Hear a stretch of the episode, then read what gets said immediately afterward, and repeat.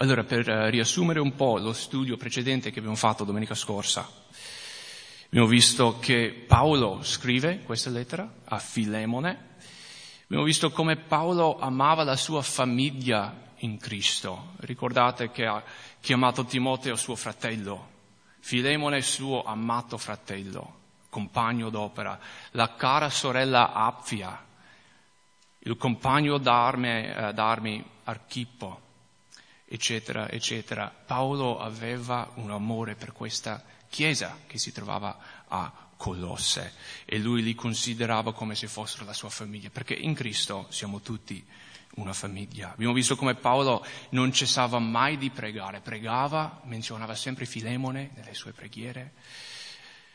Abbiamo visto come Filemone amava Dio e anche tutti i santi. Abbiamo parlato dell'amore verticale verso Dio, abbiamo parlato dell'amore orizzontale verso gli altri, questo è il grande comandamento che Gesù ci ha dato. Abbiamo visto come Paolo pregava affinché Filemone avesse una fede efficace, abbiamo parlato della tendenza che noi abbiamo di dubitare, però Dio vuole che noi abbiamo una fede efficace.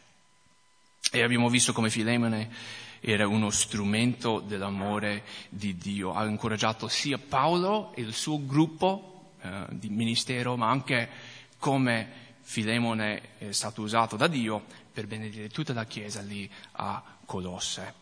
E quindi oggi cominciamo in versetto 8 del libro di Filemone e studieremo i prossimi sei versetti, quindi da 8 fino a 14. Um, ehm, eh sì, leggo e poi cominciamo lo studio. Filemone 8. Perciò, benché io abbia molta libertà in Cristo di comandarti ciò che è opportuno fare, preferisco pregarti per amore, così come io sono, Paolo, vecchio ed ora anche prigioniero di Cristo Gesù. Gesù Cristo, scusate. Ti prego per il mio figlio Onesimo, che ho generato nelle mie catene, il quale un tempo ti è stato inutile, ma ora è utile a te e a me. Te l'ho rimandato, or tu accoglilo come se ricevessi il mio stesso cuore. Avrei voluto trattenerlo presso di me perché mi servisse al posto tuo nelle catene che porta motivo dell'Evangelo.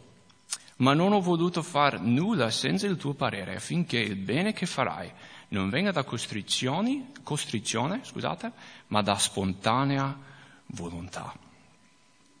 Versetto 8, perciò benché io abbia molta libertà in Cristo di comandarti ciò che è opportuno fare, vediamo qui che Paolo aveva un'autorità che gli è stata data da Dio come apostolo poteva anche esercitare quell'autorità come apostolo e vediamo anche nel libro di Atti che lui lo fa come pastore, apostolo. Però vediamo qui che lui prende un po' un'altra strada con Filemone. Invece di esercitare la sua autorità come apostolo, che poteva anche ben fare, leggiamo il versetto 9.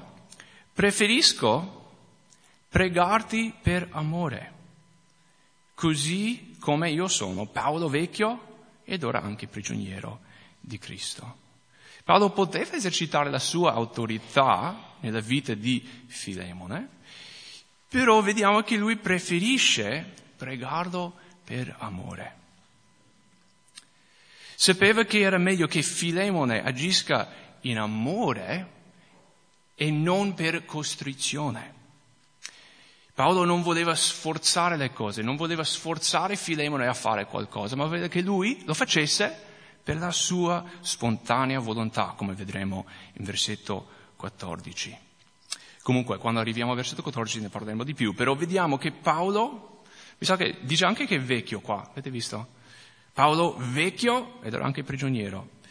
Secondo me, nella sua vecchiaia, più che viveva, più vedeva che andava bene pregare per amore invece di sforzare le cose. Vediamo proprio l'amore di Dio che ha portato il frutto dello Spirito, l'amore, nella sua vita.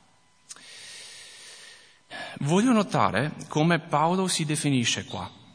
Paolo, prigioniero di Gesù Cristo. Anche in versetto 1 comincia la sua lettera con le stesse parole. Paolo, prigioniero di Gesù Cristo.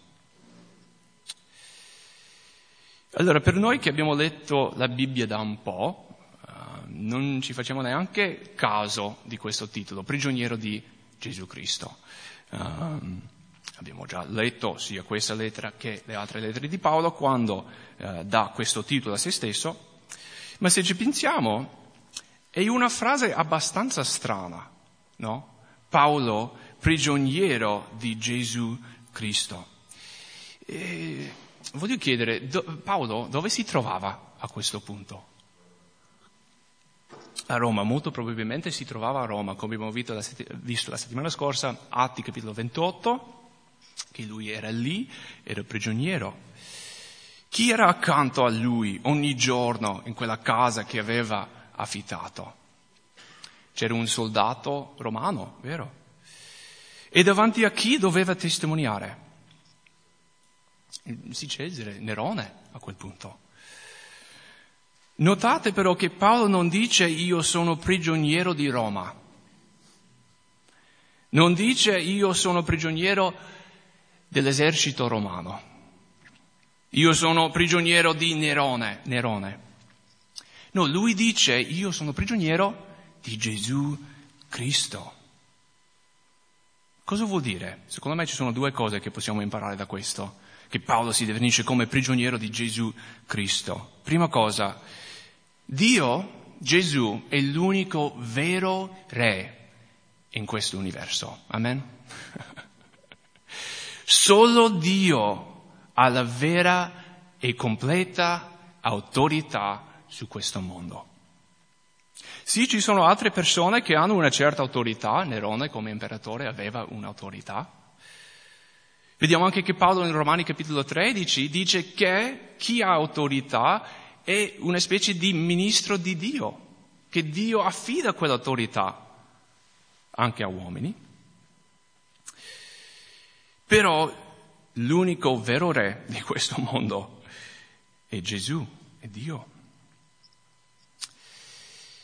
Voglio leggervi qualche versetto da Salmo capitolo 2. Salmo 2, versetto 1.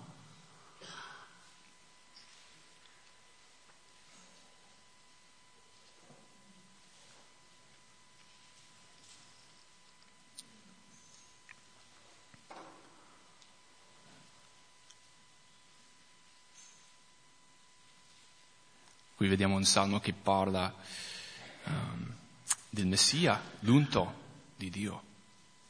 Salmo 2, 1. Perché tumultuano le nazioni e i popoli tremano cose vane, tramano cose vane, scusate?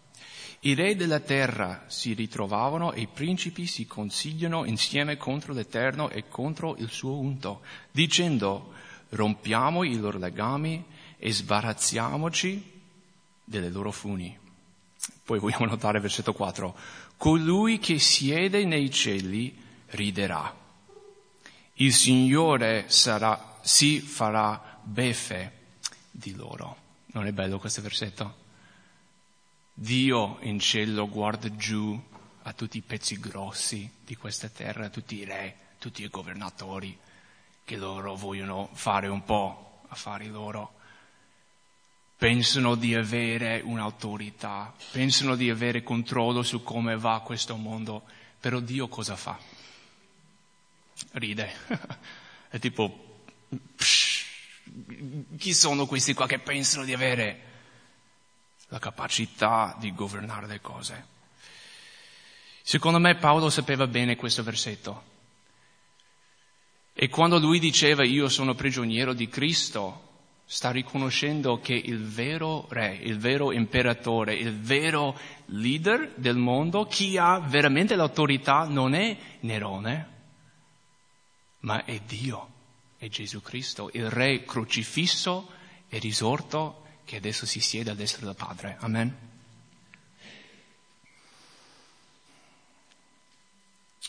Nerone tra qualche anno metterà Paolo a morte, anche Pietro. Infatti tutti gli apostoli, tranne Giovanni, saranno martiri, messo a morte per la loro fede in Gesù Cristo. Però tra Roma, l'impero romano e il regno di Dio, chi vince?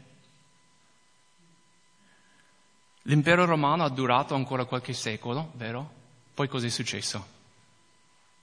Crollato. Il regno di Dio invece c'è ancora? Eh. C'è ancora, Dio è ancora sul trono, Dio è l'unico vero re di questo mondo. La seconda cosa che possiamo imparare da questo titolo, prigioniero di Cristo. Paolo sapeva che le sue circostanze potevano essere usate da Dio. Si definiva come prigioniero di Cristo perché sapeva che Dio aveva un compito per lui anche nelle sue catene. Voglio leggere Filippesi capitolo 1, versetto 12 a 14, un'altra lettera che ha scritto in questo stesso periodo. E lui esprime ai filippesi ciò che ha imparato dalle sue catene, da, da, da questo periodo in, in, uh, come prigioniero. Filippesi 1, 12. Ora fratelli, voglio che sappiate che le cose che mi sono accadute sono risultate ad un più grande avanzamento dell'Evangelo. E queste cose sono proprio le sue catene. 13. Tanto che è noto a tutto il pretorio e a tutti gli altri che io sono in, catene per Cristo. E la maggior parte dei fratelli nel Signore, incoraggiati dalle mie catene, hanno preso maggior ardire nel proclamare la parola di Dio senza paura. Ecco perché Paolo poteva dire prigioniero di Gesù Cristo. Perché le sue catene risultavano ad un più grande avanzamento del Vangelo, tutto il pretorio o quella parte dell'esercito che occupava, eh, si occupavano di eh, Roma, i prigionieri, tutto il pretorio aveva sentito il Vangelo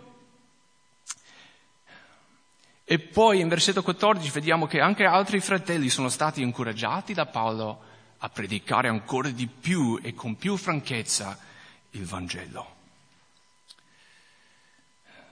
Bella questa cosa, no? Paolo poteva lamentarsi, ma invece lui preferiva vedere le sue catene non come catene, ma come un'opportunità per predicare il Vangelo. Infatti tanti suppongono che Paolo ha anche presentato il Vangelo a Nerone, a Cesare, all'uomo più potente nel mondo all'epoca. Perché lui non vedeva le sue catene come una limitazione, ma come un'opportunità di predicare il Vangelo. Allora, cosa vuol dire per noi? Dio si usa delle nostre circostanze per l'avanzamento del suo regno, anche le cose difficili. Che io sappia non c'è nessuno qua in questa chiesa che è in carcere a motivo del Vangelo, forse un giorno, non sappiamo, ma penso che nonostante il fatto che non ci troviamo come prigionieri in questo momento, comunque abbiamo delle circostanze difficili, circostanze non ottime.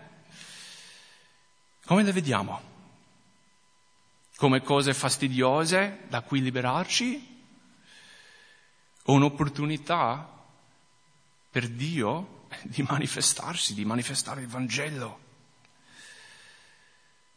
Siamo disposti a credere che Dio può usare le circostanze in cui ci troviamo per la sua gloria. È difficile, vero?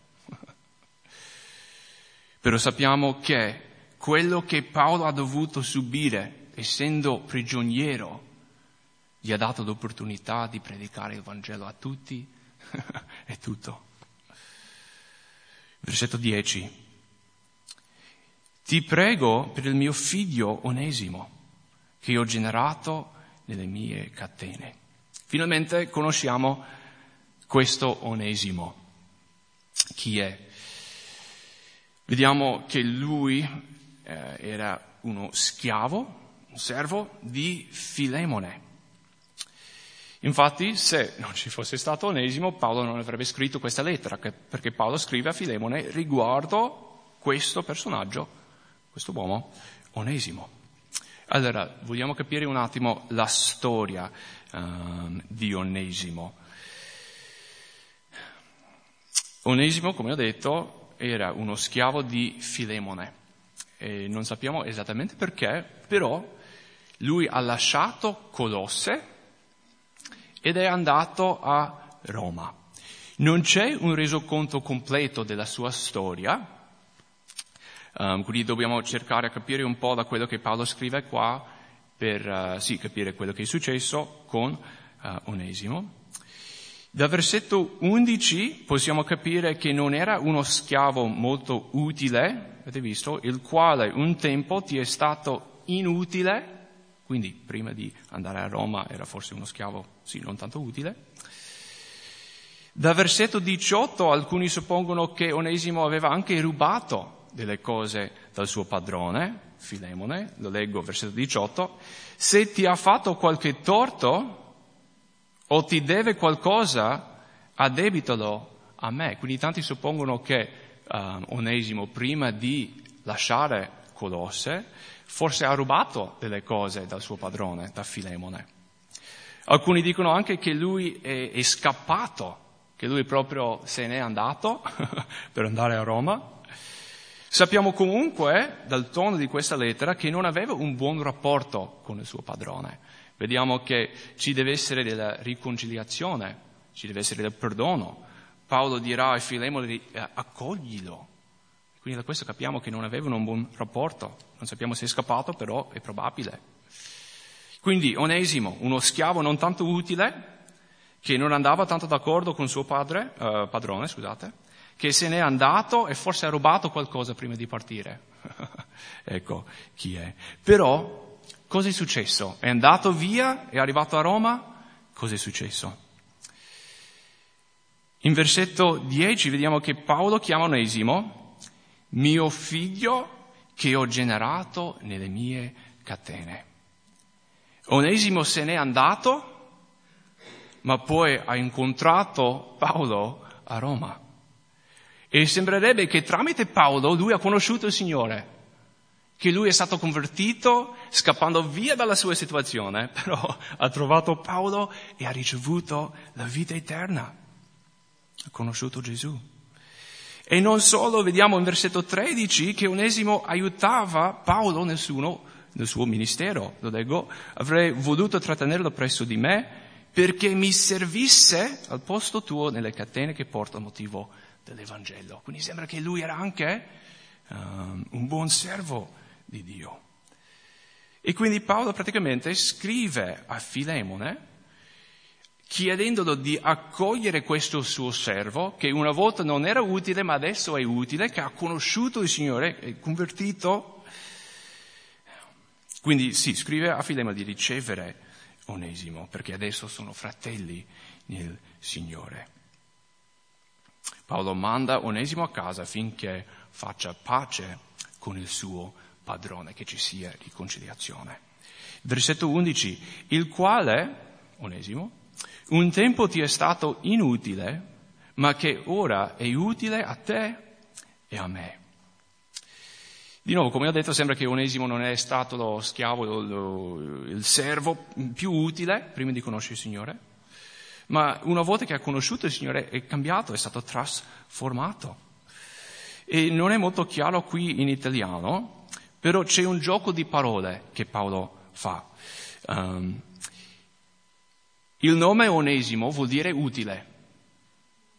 E quindi lui dice il quale un tempo ti è stato inutile, cioè non viveva il significato del suo nome, ma adesso che ha conosciuto il Signore è utile sia a me che a te. Una cosa che forse non capiamo uh, dal testo tradotto, però nel testo originale uno avrebbe capito questo gioco di parole che Paolo ha fatto. Com- comunque Onesimo è stato trasformato dal Signore da, da, dall'averlo conosciuto. Versetto 12.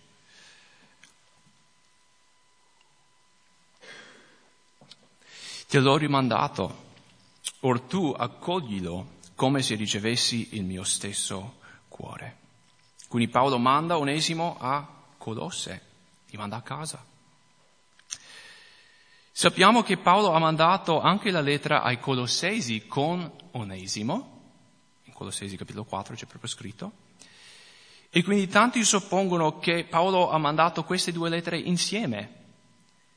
Quindi può essere che Onesimo ha portato questa lettera al suo padrone. Loro due dovevano fare pace. Erano entrambi credenti adesso e quindi dovevano riconciliare.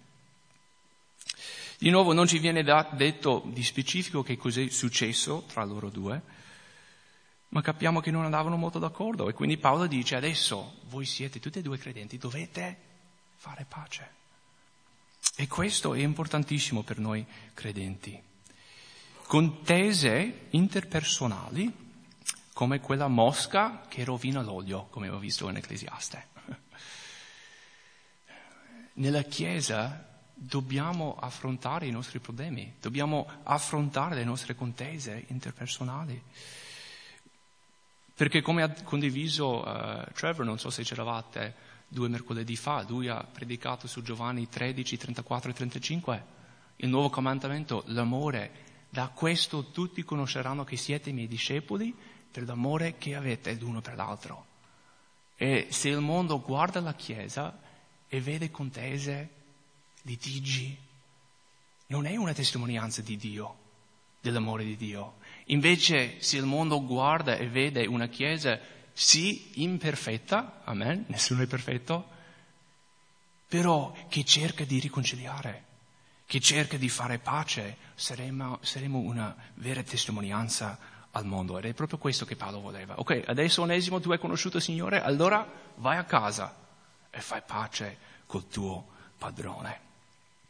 Versetto 13. Avrei voluto trattenerlo presso di me perché mi servisse al, po- al tuo posto nelle catene che porto al motivo dell'Evangelo. Ma non ho voluto far nulla senza il tuo parere, affinché il bene che farai non venga da costrizione, ma da spontanea volontà. Quindi Paolo dice che avrebbe voluto tenere Onesimo, è stato diventato veramente utile nel ministero, però sapeva che Onesimo doveva tornare a casa, riconciliare col suo padrone. Voglio notare ciò che Paolo dice alla fine di versetto 14. Affinché il bene che farai non venga da costrizione, ma da spontanea volontà. Ricordate che Paolo ha pregato Filemone per amore invece di comandarlo versetto 8 e 9, affinché il bene che farai non venga da costrizione, ma da spontanea volontà. Da qui capiamo che l'amore è più importante, più grande della costrizione. Paolo voleva che Filemone agisca in amore, per amore, non per obbligo e secondo me vediamo in questo proprio il cuore di Dio, l'amore di Dio.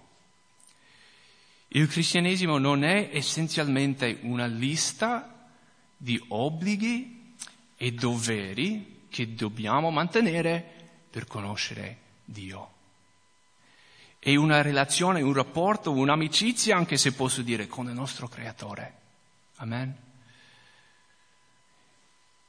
Sì, c'è un determinato comportamento che dobbiamo mantenere come cristiani, vero? Non possiamo vivere come vogliamo.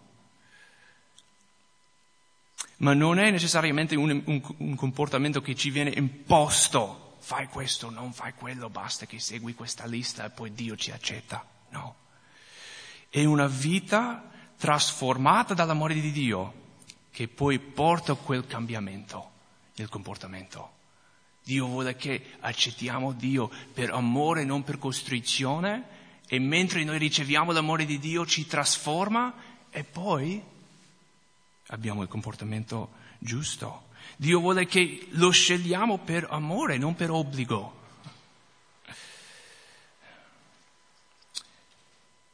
E questo è il Vangelo, no? Dio non ci costringe, Dio ci offre il suo dono di grazia, di perdono e Lui vuole che lo riceviamo per, con amore, non con costrizione. E questo Evangelo è come conosciamo Cristo, ma è anche il modo in cui dobbiamo vivere. Paolo vuole che Filemone non riceva onesimo per obbligo, ma perché l'amore di Dio sta trasformando la sua vita. Vi do un altro esempio. Um, in 2 Corinzi, capitolo 8 e 9, Paolo scrive riguardo il donare, donare mm, soldi in chiesa, eccetera e spiega il cuore che uno dovrebbe avere quando dà in chiesa.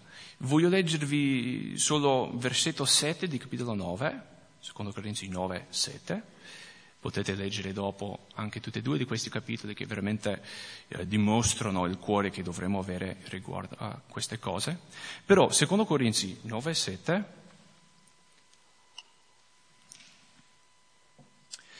ciascuno faccia come ha deliberato nel suo cuore, non di malavoglia né per forza, perché Dio ama un donatore allegro. Amen? Quando diamo in chiesa non è per forza, non è per obbligo, ma perché amiamo Dio. La domanda non è, ah, ma quanto poco posso dare? e comunque avere Dio che mi ama? No, e Dio mi ha dato tutto e quindi io voglio donare, dare a Lui. Qua Paolo non voleva che i corinzi dassero per forza, ma che ognuno aveva deliberato nel suo cuore e spiega il perché alla fine, perché Dio ama un donatore allegro. Ecco l'atteggiamento giusto, sia Filemone che doveva ricevere Onesimo, che lo faccia non per obbligo ma per spontanea volontà, per amore, anche quando diamo, Dio ama un donatore allegro. Non un cuore obbligato, ma un cuore pieno di amore che vuole dare generosamente. E questo deve essere il nostro atteggiamento in tutto. Facciamo ciò che facciamo per Dio perché lo amiamo, non perché siamo costretti a fare. Arrendiamo le nostre vite a Cristo per amore, non per costrizione. Ubbidiamo Dio per amore, non perché Lui ci costringe. Facciamo pace con i nostri fratelli e sorelle per amore, non perché Dio ci costringe. Doniamo a Dio per amore, non per costrizione, eccetera, eccetera, eccetera. Deve essere l'amore di Dio che trasforma la nostra vita. E sapete perché? perché Dio stesso è così.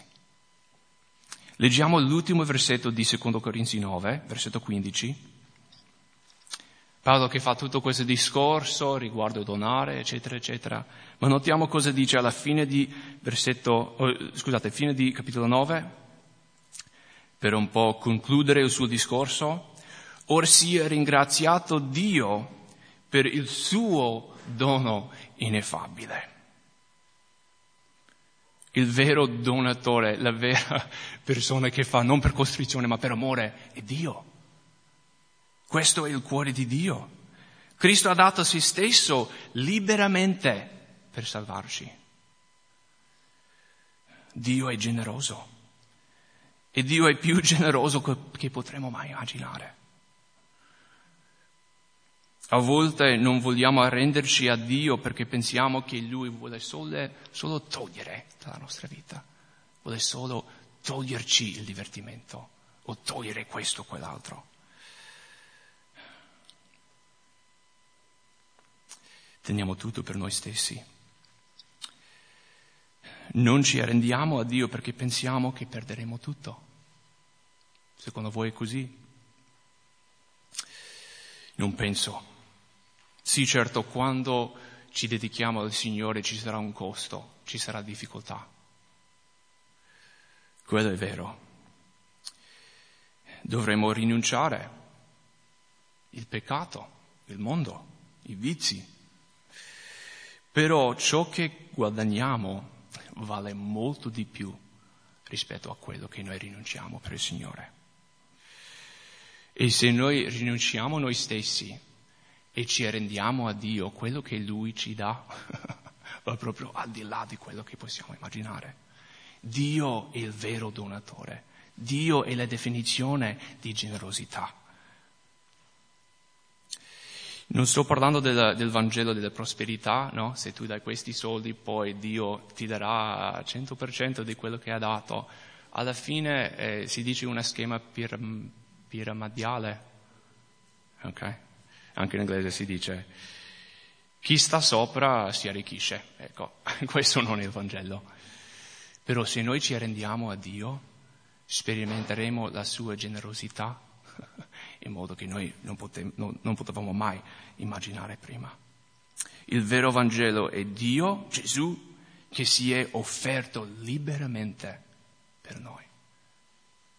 Non andava in croce per costrizione, lui andava per spontanea volontà, ha detto io voglio dimostrare il mio amore a questo mondo dando me stesso liberamente. Ed è lo stesso cuore che poi dobbiamo avere dentro di noi. Dobbiamo dimostrare questo stesso amore che si sacrifica per il bene degli altri. Ed è quello che Paolo voleva per Filemone. Che lui non lo facesse per obbligo, per costrizione, ma che proprio l'amore di Dio, che l'ha salvato, cominci ad operare dentro di lui e lui potesse anche dimostrare questo amore verso Onesimo. Voglio leggere un, uh, un versetto, Marco 8, 35. Marco 8, 35.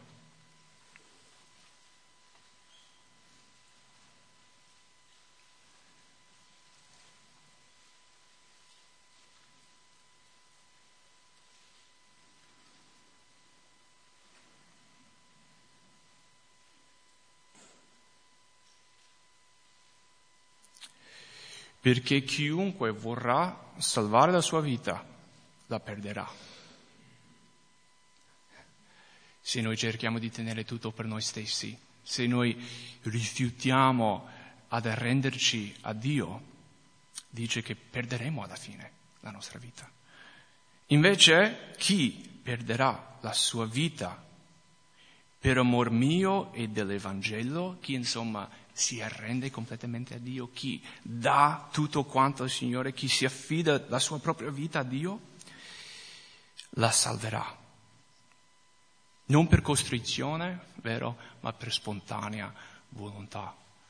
E quindi forse ci sono persone qua che non si sono mai arresi a Dio. Allora sappiate, arrendetevi a Dio ma sappiate che vi state arrendendo ad un Dio generoso e tu non puoi neanche sapere quanto generoso è il nostro Dio.